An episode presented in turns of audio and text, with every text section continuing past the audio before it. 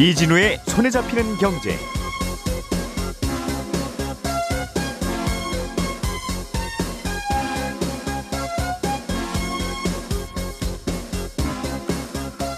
안녕하십니까 이진우입니다.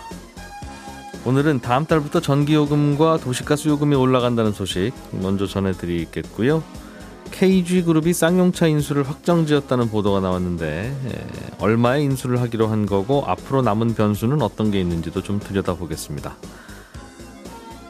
전월세 세입자가 계약갱신 청구권을 사용하면 집주인은 특별한 이유가 없으면 거절을 못하는 게 현행법인데 집주인이 내가 그 집에 들어가서 살 겁니다 하는 경우는 거절이 가능합니다. 그런데 집주인이 실거주를 하겠다고 의사를 밝힌 후에 세입자를 일단 내보내고 다른 세입자를 들이거나 혹은 그 집을 파는 경우가 꽤 있어서 이게 법의 허점으로 지적되고 있기도 하죠. 이런 경우에는 어, 이전 세입자가 집주인을 대상으로 손해배상 청구를 할 수 있는데 최근에 기준금리가 올라가면서 집주인이 물어줘야 할 손해배상액도 꽤 커지고 있습니다. 한국은행이 정하는 기준금리가 오르는 거랑 이 손해배상액이 많아지는 것과는 무슨 연결고리가 있는 건지 이 얘기도 좀 들어보겠습니다. 6월 28일 화요일 손에 잡히는 경제 시작합니다. 우리가 알던 사실 그 너머를 날카롭게 들여다봅니다. 평일 아침 7시 5분 김종배의 시선 집중.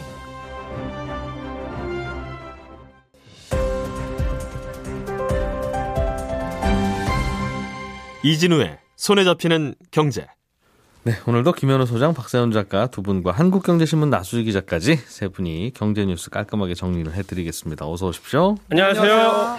정부가 전기요금을 결국은 올리기로 했다는 소식. 그렇습니다. 네. 3분기에 적용되는 전기요금을 킬로와트 시당 5원 올리기로 했습니다.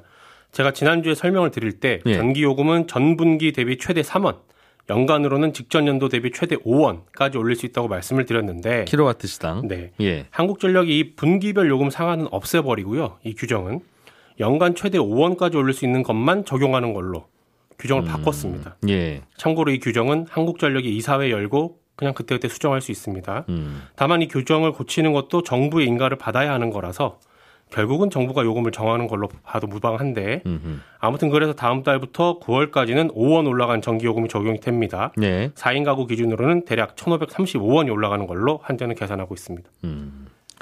4인 가구 기준으로 1,535원. 네. 음.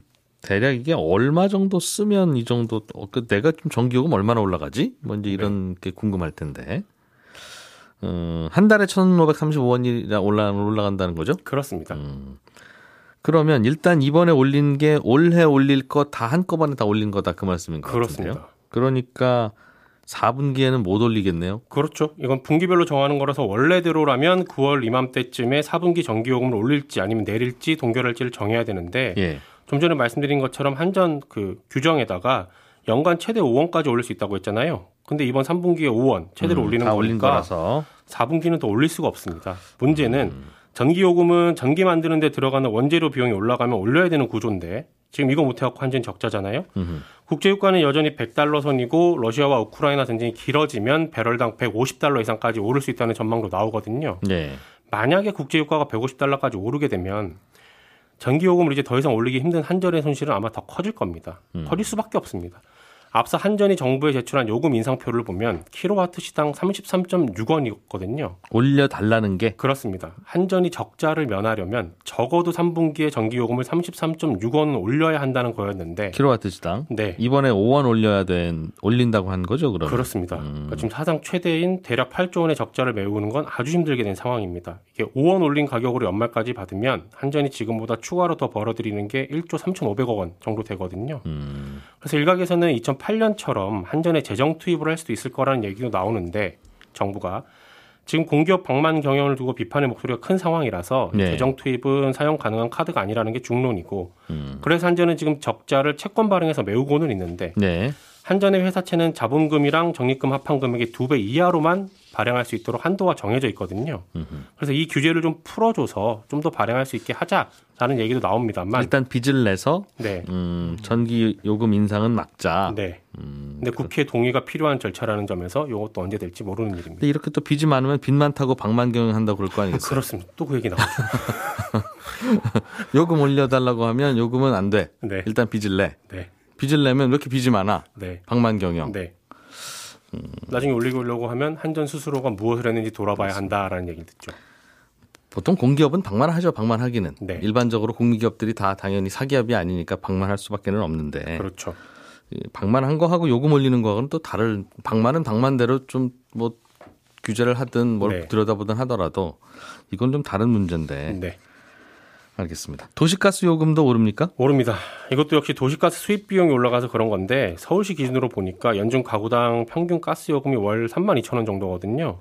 근데 이게 3만 4천 원으로 월 2천 원 정도 오릅니다. 음, 이것도 7월부터 오르거든요. 예. 그러니까 정리하면 다음 달부터 4인 가족이 내는 전기 가스 요금이 합쳐서 3,500원 정도 오르는 건데 음, 이 전기랑 가스 요금이 물가 지표에 미치는 영향이 아주 크진 않지만 그래도 영향을 주는 거라서 예. 다음 달부터 물가 지수는 아무래도 오를 가능성이 더 높아졌고 음, 다음 달에 있을 기준금리 결정하는 회의에서도 영향을 줄 거라는 게 전반적인 해석입니다. 예. 지금 전기도 오르고 가스 요금도 오르고 휘발유 가격도 오르고 원자재 수입하는 회사들은 환율 때문에 수입 단가 오르고 음, 올 여름은 그 어느 때보다 더 더울 것 같습니다. 올 것이다. 음, 전기요금, 가스요금이 그 정도 오르는군요. 네, 4인 가족 기준으로 그 정도라고 했는데 이게 평균이니까 막 이거보다 더 써진 분들도 꽤 계실 더 거예요. 많이 쓸 겁니다. 음, 그렇습니다. 나수주 기자님, 네. 어, KG 그룹이 쌍용차를 인수하는 걸로 결국 결정이 됐습니까? 네, 이변이 없이 KG그룹으로 결정이 됐는데 제가 왜 이변이 없었다 이렇게 말씀을 드렸냐면 이 쌍용차 매각이 왜 저희 4월에 손경제에서 한번 다뤘던 스토킹 호스 방식으로 이루어졌기 때문입니다. 예. 그러니까 이게 인수의 의향이 있는 곳이랑 일단 계약 맺고 음, 그 다음에 더 좋은 계약이 없으면 원래 인수하려고 했던 곳 여기랑 계약을 체결하는 방식인데 근데 지난달에 이미 KG그룹이 쌍용차 인수 예정자로 선정된 상태였고 어, 이후에 혹시 쌍용차 사고 싶은 다른 곳이 있는지 뭐 공개 입찰을 진행하던 상태였는데 여기서 쌍방울 그룹이 어, 좀 손을 들었거든요. 아하. 그래서 KG그룹보다 더 많은 돈을 써냈는데 음, 여기서 그럼 KG그룹이 우리가 쌍방울보다 좀 더 돈 쓰겠다 이렇게 얘기하면서 음흠. 최종적으로는 KG그룹이 인수 예정자로 선정이 됐습니다. 음, 마지막에 입찰을 한번 더 보는군요. 네, 그렇습니다. 그리고 KG 그룹은 그럼 더 사겠다는 사람보다 우리가 조금 더 내서 사겠다. 네, 음, 파는 쪽은 좋았겠어요. 그렇죠. Thank you 쌍방울. 네, 올려서 받을 수 있으니까요. 음. 그러면 얼마에 사간 겁니까?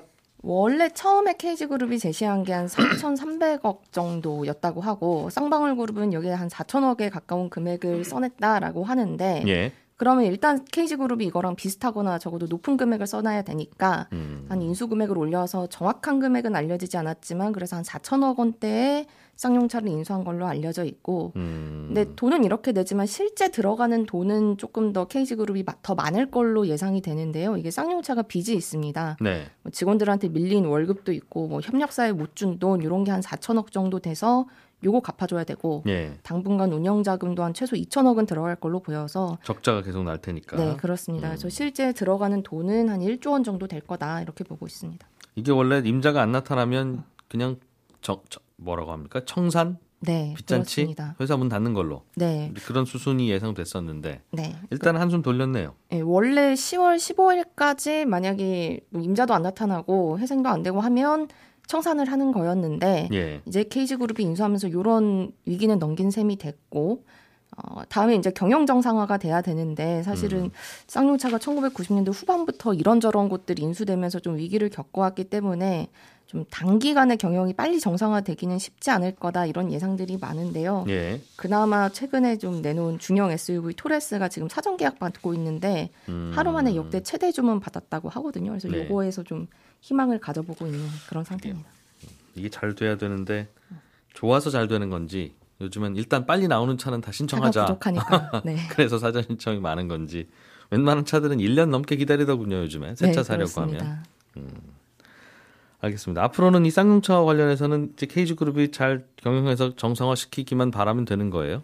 네, 일단 7월, 그러니까 다음 달 중에 최종 계약하고 그리고 8월에 회생 계약, 아, 회생 계획안 마련하면 예. 여기서 이제 채권단이 관계인 집회에서 채권단 동의를 해야 되는데 사실 지난번에 에디슨 모터스가 쌍용차 살려고 했을 땐 여기서 채권단이 동의를 안 하면서 발목을 음. 잡혔었거든요. 예. 근데 케이지 그룹 같은 경우는 에디슨 모터스랑 비교할 때 음. 자금 조달 어, 하려는 계획도 확실하고 음. 그래서 여기서는 동의를 할 가능성이 높다 음. 이런 전망들이 나옵니다. 채권단은 누가 인수하든 인수해서 자기들 빚을 좀 갚아줘야 되는데 네, 인수하겠다는 분 손든 분 보니까 아유 저분은 안 돼. 어. 못 갚을 것 같아 내 돈. 말만 저러는 것 같다라는 생각이 들면 반대하겠죠. 네 그렇습니다. 다른 소식 하나만 더 보죠. 카카오 계열사인 카카오 모빌리티가 매각된다는 그러니까 카카오가 이 회사를 판다는 뜻일 텐데 네 그렇습니다. 어, 이유가 뭐예요? 그러니까 요 이슈가 그냥 카카오가 회사를 자회사를 하나 파는구나 요것보다도 예. 카카오 정영 경영 전략 전반이 바뀌는 좀 시작일 수도 있는 뉴스여서 가지고 왔는데요. 그러니까 카카오 모빌리티를 파는 게 작년까지도 사실은 시장에서 예상을 못했던 일입니다. 음, 그러니까 이 카카오 모빌리티 몸값이 장에서 한 8조 5천억 정도 되는데 카카오 모빌리티가 뭐 무슨 서비스 하는 회사죠? 이게? 어, 카카오 택시 카카오 또 택시 있고, 부르는? 네, 대리 음. 호출 서비스도 음, 있고 뭐 네. 이런 회사인데 예. 어, 요게, 어, 덩치가 카카오 계열사 중에서 카카오 뱅크, 그러니까 페이, 요 다음으로 큰 거거든요. 네. 일단 장외에서 인정받은 것만. 음, 그래서 그만큼 카카오의 주력 계열사인데, 지금 카카오가 요 카카오 모빌리티 경영권을 매각하려고 사모펀드와 협상을 진행 중이다. 네. 이런 얘기가 나오고 있는 겁니다. 음흠. 근데 카카오가 이렇게 주력 계열사를 원래는 원래 전략은 주식 시장에 상장해서 기존에 투자받았던 것들은 조금 투자자들을 돌려주고. 네, 돌려주고 음, 회사는 회사대로 좀 새로운 자금을 모아서 사업을 확장해 나가는 거였는데 네. 이렇게 핵심 자회사를 팔려고 하는 건 이번 이번이 처음인 거죠. 음. 돈이 필요하군요. 돈이 필요한데 주식 시장에 상장하기가 분위기가 좀 그러니까 그렇습니다. 돈은 필요하고. 어. 그럼 어떡하지? 하다가 이제 이건 팔아야 되겠다 그럼 사겠다는 분이 있으면 그분한테 받으면 돈 들어오니까. 네, 그렇습니다. 그러니까 그게 가장 큰 이유로 꼽히는데 네. 그러니까 카카오 모빌리티가 돈이 필요하기도 하고 또 투자한 투자자들이 있잖아요. 네. 근데 그 투자자들이랑 올해 안에는 좀 기업 공개하겠다 이렇게 음. 약속을 했는데 좀 쉽지 않은 상황이고 그러니까 네. 시장 자체도 어려워진 상황이고 투자한 분들도 돈 빼야 되니까. 그렇습니다. 근데 또 지난해부터는 이전에는 자회사를 상장하면 어유 잘했다 이런 회사도 있었구나 하는 분위기였는데 네. 어, 최근에는 이렇게 자회사를 상장하면 이거 중복 상장이라 모회사 주주들한테 좀 불리한 거 아니냐, 네. 뭐 자회사 쪽에서 상장하기 아니냐 음. 이런 시선들이 생기면서 또 카카오 자회사가 상장하기 좀 어, 불리해진 요건이 된 것도 사실이고요. 또 두 번째 요인으로 꼽히는 게 이 카카오 모빌리티 사업이 택시, 뭐 대리운전 기사 매칭 이런 게 주력이다 보니까 음. 과거에 계속 골목 상권 침해다 이런 논란들에 자주 부딪혔고 네. 이 카카오가 덩치가 커지면서 좀 이런저런 논란에 휩싸였었는데 어, 이런 쪽에서도 좀 리스크를 줄이려는 게 아니냐 이런 분석들도 나옵니다. 음, 누가 사가 줘야 될 텐데 어. 적정한 가격에. 네, 음, 그 얘기는 좀 더 지켜봐야 되겠군요. 네 음, 그렇습니다. 누가 사갈지는. 음, 누가 사가서 이거를 어, 지금 사모펀드랑 얘기하고 있으니까 또 예. 사모펀드는 사간 다음에 더 비싼 가격에 이거를 또 시장에서 팔아야죠. 팔아야 되는 어. 거잖아요. 그래서 이 지금까지 인정받은 금액으로 팔 수 있겠느냐 뭐 음. 이런 이야기들도 나오고 장외 몸값을 자, 다 받기가 쉽지는 않을 것 같은데 이건 뭐 팔아봐야 하는 거니까. 네, 지금 제가 살 그렇습니다. 것도 아니니까 뭐라고 하면 그렇겠죠. 네, 예. 8조만 있으시면 됩니다. 조- 조금 조금 부족합니다. 네. 뭐 잘 팔려서 또 좋은 주인 찾아가기를 바라겠습니다. 김현우 소장님, 네. 음, 그 계약갱신 청구권이라는 게 생겼잖아요. 네. 2년 살고 2년 더 살 수 있는. 네. 그 중간에 집주인이 안 됩니다라고 할 수 있는 거의 유일한 경우가 제가 들어가서 살겠습니다인데. 집주인 직접. 예. 집주인은 그 집을 중간에 누구한테 팔고 싶거나 혹은 아니면 다른 세입자를 받고 싶을 때 네. 제가 들어가서 살겠습니다라고 한 후에 네. 들어가는 척 했다가 음. 안 하는 경우들도 있을 수 있어요. 그렇죠. 그럴 경우에 이제 기존 이전 세입자가 그걸 알면 알게 손해배상을 청구할 수 있는 그런 거죠. 맞습니다. 이 배상액이 많아지고 있다고요? 예, 그렇습니다. 그 계약갱신을 이렇게 부당하게 거절한 걸 일단 알아야 되겠죠. 음. 이전 세입자가 알게 되면 집주인한테 손해배상 청구를 할 수 있는 건데 뭐 이 손해배상 사유는 굉장히 다툼이 많기 때문에 어떨 때 손해배상을 받을 수 있다 이거를 다루기보다는 네. 그런 이제 받을 수 있는 상황에서 그럼 손해배상액은 어떻게 에, 산정을 하느냐. 이 손해배상액을 산정할 때 여러 가지 방식들이 있어요. 그런데 에, 크게 세 가지 중에 가장 큰 금액을 음. 산정을 합니다. 아, 첫 번째로는 기존 세입자가 부담하던 석 달치 월세. 이거 간단하게 말씀드리면 그렇고, 그다음에 예. 두 번째로는 기존 세입자의 월세액과 다음 세입자의 월세액의 차익의 2년치. 그러니까 음. 예를 들어서 기존의 월세가 70만 원이었고 음흠. 이 분을 내보낸 다음에 집주인이 예, 몰래 새로 받은 월세가 100만 원. 음. 그러면 차익이 30만 원이죠. 예. 곱하기 24개월치 해가지고 720만 원. 음. 요거를 이제 청구할 수 있는 거고 세 번째가 갱신 거절로 인해서 이전 임차인, 이전 세입자가 받은 아, 실제로 본 이삽이라든가 예. 뭐 중개 수수료 같은 실제 손해액. 그러니까 음. 세 번 세 가지를 놓고 따져보자면은 두 번째가 가장 클 가능성이 높습니다. 음. 그 차익 때문에 이제 새로운 집주인을 받았, 아, 저 임차인을 받았을 테니까. 그 2년치 올려받은 거는 다 토해내라 그 네, 말이군요. 그렇습니다. 음. 새로운 그 세입자를 받게 되면 최소한 2년 계약은 할 테니까 예. 그렇게 해서 네가 어, 벌어들이는 추가 수익은 음. 다 토해내셔라. 원래 있었던 세입자는 밖에 나가서 그 비싼 돈 물고 계실 테니 그렇습니다. 음. 물론 이제 연장하게 되면 뭐 4년까지겠지만 뭐, 어쨌든 알겠습니다. 예, 최소한 2년치는 토해내라라고 하는 건데. 되어 있는데 예. 음. 요게 이제 기준금리 인상이 되면서 손해배상이 좀 커지고 있어요. 이게 조금 전에 제가 이해하기 쉽도록 월세라고 이제 표현을 드렸지만 정확히는 보증금도 월세로 환산을 합니다. 네. 그래서 환산 월차임이라는 걸로 계산을 하는데 음. 이 보증금을 월세로 바꿀 때는 보통 우리가 알고 있는 전월세 전환율 예. 요걸 통해 가지고 계산을 합니다. 그런데 이 전월세 전환율의 계산식에 기준금리가 쓰이고 있어요. 그러니까 어 요걸 계산하는 방법은 그냥 아무렇게나 하는 게 아니라 주택임대차 보호법에서 정하고 있는데 현재는 한국은행 기준금리에 2% 포인트를 더한 이율 음. 요걸로 정하고 있습니다. 예. 그리고 이 이율이 아무리 높아지더라도 10%를 넘지 못하도록 돼 있어요. 네. 어, 지금 기준금리가 한국은행 기준금리가 1.75%니까 여기에 2% 포인트 더하면 3.75%고. 한 번 더 올리면 4%가 될 거고. 음, 네. 어, 이, 근데 이 그- 전환율이 그렇죠. 그한 예. 번이 0.25가 아니라 뭐 0.5가 되면 더 올라갈 수도 그렇죠. 거고요. 4.25나 뭐 4.5가 될 수도 있고. 그렇습니다. 예. 그런데 이 3.75로 계산을 하게 되면 보증금 1억이 월세로는 연간 375만 원인 셈이잖아요. 아하. 그렇죠. 이게 제로 금리였을 였다면 200만 원이었을 것이고. 음, 그렇죠. 그렇겠죠? 예, 아예 어, 제로라고 한다면. 기준 금리가 0이라면 그렇습니다. 음. 뭐 0.5로 낮았을 때는 뭐 그만큼 또 낮았을 텐데 이렇게 네. 해서 예를 들자면 만약에 집주인이 기존 세입자의 전세 보증금이 3억이었고 아하. 요분을 내보낸 다음에 새롭게 몰래 받았는데 이분한테 한 2억 더 얹어가지고 음. 5억 정도. 지금 상암동 주변에 한 25평짜리 아파트의 에, 전세 시세를 보니까 네. 그한 2년 3년 전의 시세가 한 3억 언저리. 네. 지금은 뭐 5억에서 6억 언저리더라고요. 그러니까 알아보셨나 봐요. 제가 필요해서 알아본 게 아니라 이런 상황이 발생을 하면 도대체 집주인이 손해배상액을 감수하고 예. 얼마나 올려받을까. 물론 이제 아. 평형대가 커지게 되면은 그 금액도 굉장히 커지기는 하는데 어, 현실적으로 그럼 어느 정도일까를 봤을 때 한 3억에서 네. 5억 정도는 어, 실제로 이런 일이 발생할 수 있겠다 싶어가지고 지금 3억인데 새로 받으면 5억이다. 그렇죠. 그럴 경우는 2억 더 받을 수 있는데 맞습니다. 지금은 1억 더 받을 때마다 그 1억 더 받은 걸 월, 연, 월세로 환산하면 연 375만 원이니 그렇죠. 2억 더 받았으면 약 한 730만 원 정도 될 거고 750만 원. 750만 원 될 거고 예. 그거에 곱하기 2 해서 벌금 무니까 그렇죠. 2년치를 물어줘야 되다 보니까 아하. 이렇게 되면 1,500만 원을 물어줘야 됩니다. 손해배상액이. 이게 그러니까 금리가 낮았을 때는 아 요거 내보내고 음. 손해배상 따져보니까 글쎄 뭐 내보낼 만 한데 차라리 손해배상 물어주더라도 내가 받게 되는 뭐 월세라든가 네. 어, 전세가 훨씬 더 커지니까 음. 라는 판단을 할 수 있었을 텐데 지금은 기준금리가 올라가다 보니까 이 판단을 저울질하는 데 있어서 상당히 이제 어려운 판단이 그런, 어려운 그런 문제가. 생기는군요. 네 그렇습니다.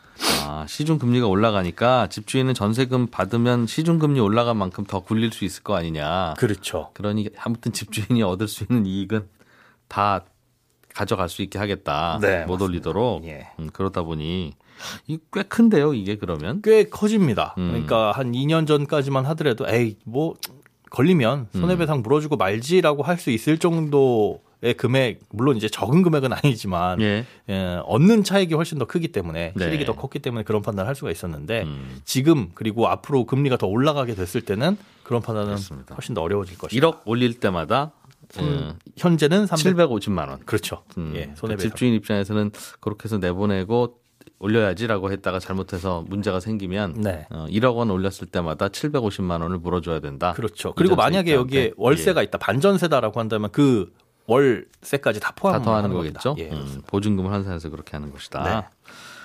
네. 예, 이게 항상 논란이 됐던 게 내가 들어가서 살겠다고 하고 새로운 세입자를 받으면 이건 변명의 여지가 없는 건데 집주인이 잘못한 건데. 그렇죠.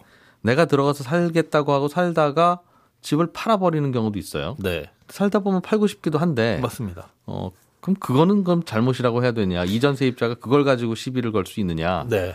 하는 문제도 굉장히 모호했는데. 네. 그런 부분에 있어서 이제 가이드라인이 나온 것들이 있죠. 이런 경우엔 되고 저런 경우엔 안 되고라고 음. 하는 게 나왔는데 예. 사실은 상황에 따라서 다를 수 있는 부분이라서 해석이 달라지는 것들이 많아가지고. 최근에 그래서 재판도 붙고 해서 판례가 좀 나온 것 같은데 네. 집을 파놨을 경우에도 너무 조금 살고 팔면 이건 아니다. 어, 뭐 그런 아니면 들어갈 때부터 뭐 부동산에 내놓는다든가 뭐 이런 정황이 있다. 취했으면, 뭐 예. 그러면 또 그게 이제 굉장히 이제 주관적으로 네. 판단하게 되는 맞습니다. 그런 부분은 좀 있는 것 같아요. 짧게 하나만 더 보죠. 예. 비싼 집을 보유한 경우에도 전세 보증금 대출을 연장하는 게 가능해졌다. 이것도 뉴스로 나오던데 무슨 얘기입니까 이건? 아, 원래는 1주택 보유자가 전세자금 대출을 받으려면 네. 그 내가 소유하고 있는 집의 집값이 9억 원 이하여야만 가능합니다. 근데 음. 뭐 이런 경우 있을 수 있죠. 지방으로 출장을 간다거나 그래서 뭐 서울에 집이 있는데 이 집은 뭐 세를 주고 지방에 가가지고 전세를 얻거나 하는 상황이 1주택자라도 당연히 발생은 할 수가 있습니다. 예. 그런데 집값이 9억 원을 넘게 되면 어, 다른 곳에 전세 자금을 대출을 못 받는 거예요. 그러니까 내가 갖고 있는 집이 9억이 안 되면 전세를 살더라도 대출을 해주는데 그렇습니다. 9억 넘는 집을 갖고 계시면 똑같은 1주택이라도 대출을 안 해줬어요? 네, 안 해줍니다. 안 해주는데 이게 문제가 예. 예. 처음에는 안 해준다라고 그렇다 치더라도 중간에 집값이 올라서 9억을 넘어갈 수가 있잖아요. 아, 대출 받을 때는 내 집값이 8억, 8억 8천, 8억 예. 8천이었는데 네. 살다 보니 9억 5천이 됐다. 맞습니다. 그 상태에서 그 전세 대출을 갱신하는 시점이 오게 되면 네. 연장이 안 됩니다. 그리고 이 연장이 안 되는 건 보증서가 발급 안 되는 거기 때문에 은행에서 우리가 전세자금 대출 받을 때는 보증기관에서 보증서 끊어서 가잖아요. 네. 근데 이 보증서 발급이 안 되는 거기 때문에 뭐 유예라든가 뭐 여유를 두는 건 전혀 없고 그냥 딱 만기에 상환을 하셔야 돼요. 음. 그러니까 세입자 입장에서는 대출 받으신 분들 입장에서는 뭐 발을 동동 구를 수밖에 없는 거고 예. 그럼 이 상황에서 어떡하냐? 아, 결국은 이 규제를 적용받지 않는 이금융권에서 조금 높은 금리를 부담하더라도 음. 예. 대출을 받거나 뭐 이런 수밖에 없었거든요. 전세 대출이니까 큰 돈이었을 거고. 그렇죠. 어, 이걸 뭐 갑자기 월세로 바꾸든가 하더라도 원래 집주인이 원치 않으면 또안될거 아니겠어요? 못 하는 거고요. 그래서 음. 대출을 받으려면 이금융권에서 대출을 받는 수밖에는 없었는데 요거는 이제 너무 불합리하다라고 해서 이렇게 중간에 집값이 올라가는 경우라도 퇴거할 때까지는 대출을 음. 연장을 해 주자. 라는 게 이제 21일 지난주 화요일에 발표된 내용이긴 한데 네. 이게 원래는 3분기 중에 시행 예정이었어요. 음. 근데 그런 것들이 그냥 보증기관 내교 고치고 뭐 하는데 시간 걸리지만 빨리빨리 21일 좀 해줄게. 그렇습니다. 예. 21일 이후에 만기가 도래하는 대출건부터는 그냥 소급 적용해가지고 만기를 연장해 주도록 이렇게 변경이 됐습니다. 집이 있으면 새로운 집을 살 때는 대출 안 해줍니다는 뭐 이해할 수 있을 것 같아요. 네. 뭐 자꾸 집 사지 말라는 뜻일 수 있으니까 단기적으로는 그 집값 잡는데 뭐 도움도 되겠죠. 네. 집이 한 채 있는데 전세를 살아야 됩니다. 제가 그 집에 못 살고. 네. 그럴 경우에 갖고 있는 집이 9억 넘는 거랑 안 넘는 거랑 왜 이걸 대출을 굳이 규제를 했던지도 취지도 잘 모르겠어요. 그러게나 말입니다. 저도 이 부분은 음. 9억이 넘는 것과 안 넘는 것의 차이가 그렇게 큰가? 아, 이게 투자와 투기를 그렇게 가를 수 음. 비싼 집 갖고 있으면 돈은 알아서 조달해라. 그런 뜻이었었나 봐요. 예, 고가 주택이라서 선을 가르는 거니까요. 예, 나수지 기자, 박세훈 작가, 김현우 소장 세 분 수고 많으셨습니다. 저는 11시 5분에 손에 잡히는 경제 플러스에서 다시 인사드리러 오겠습니다. 청취자 여러분 고맙습니다.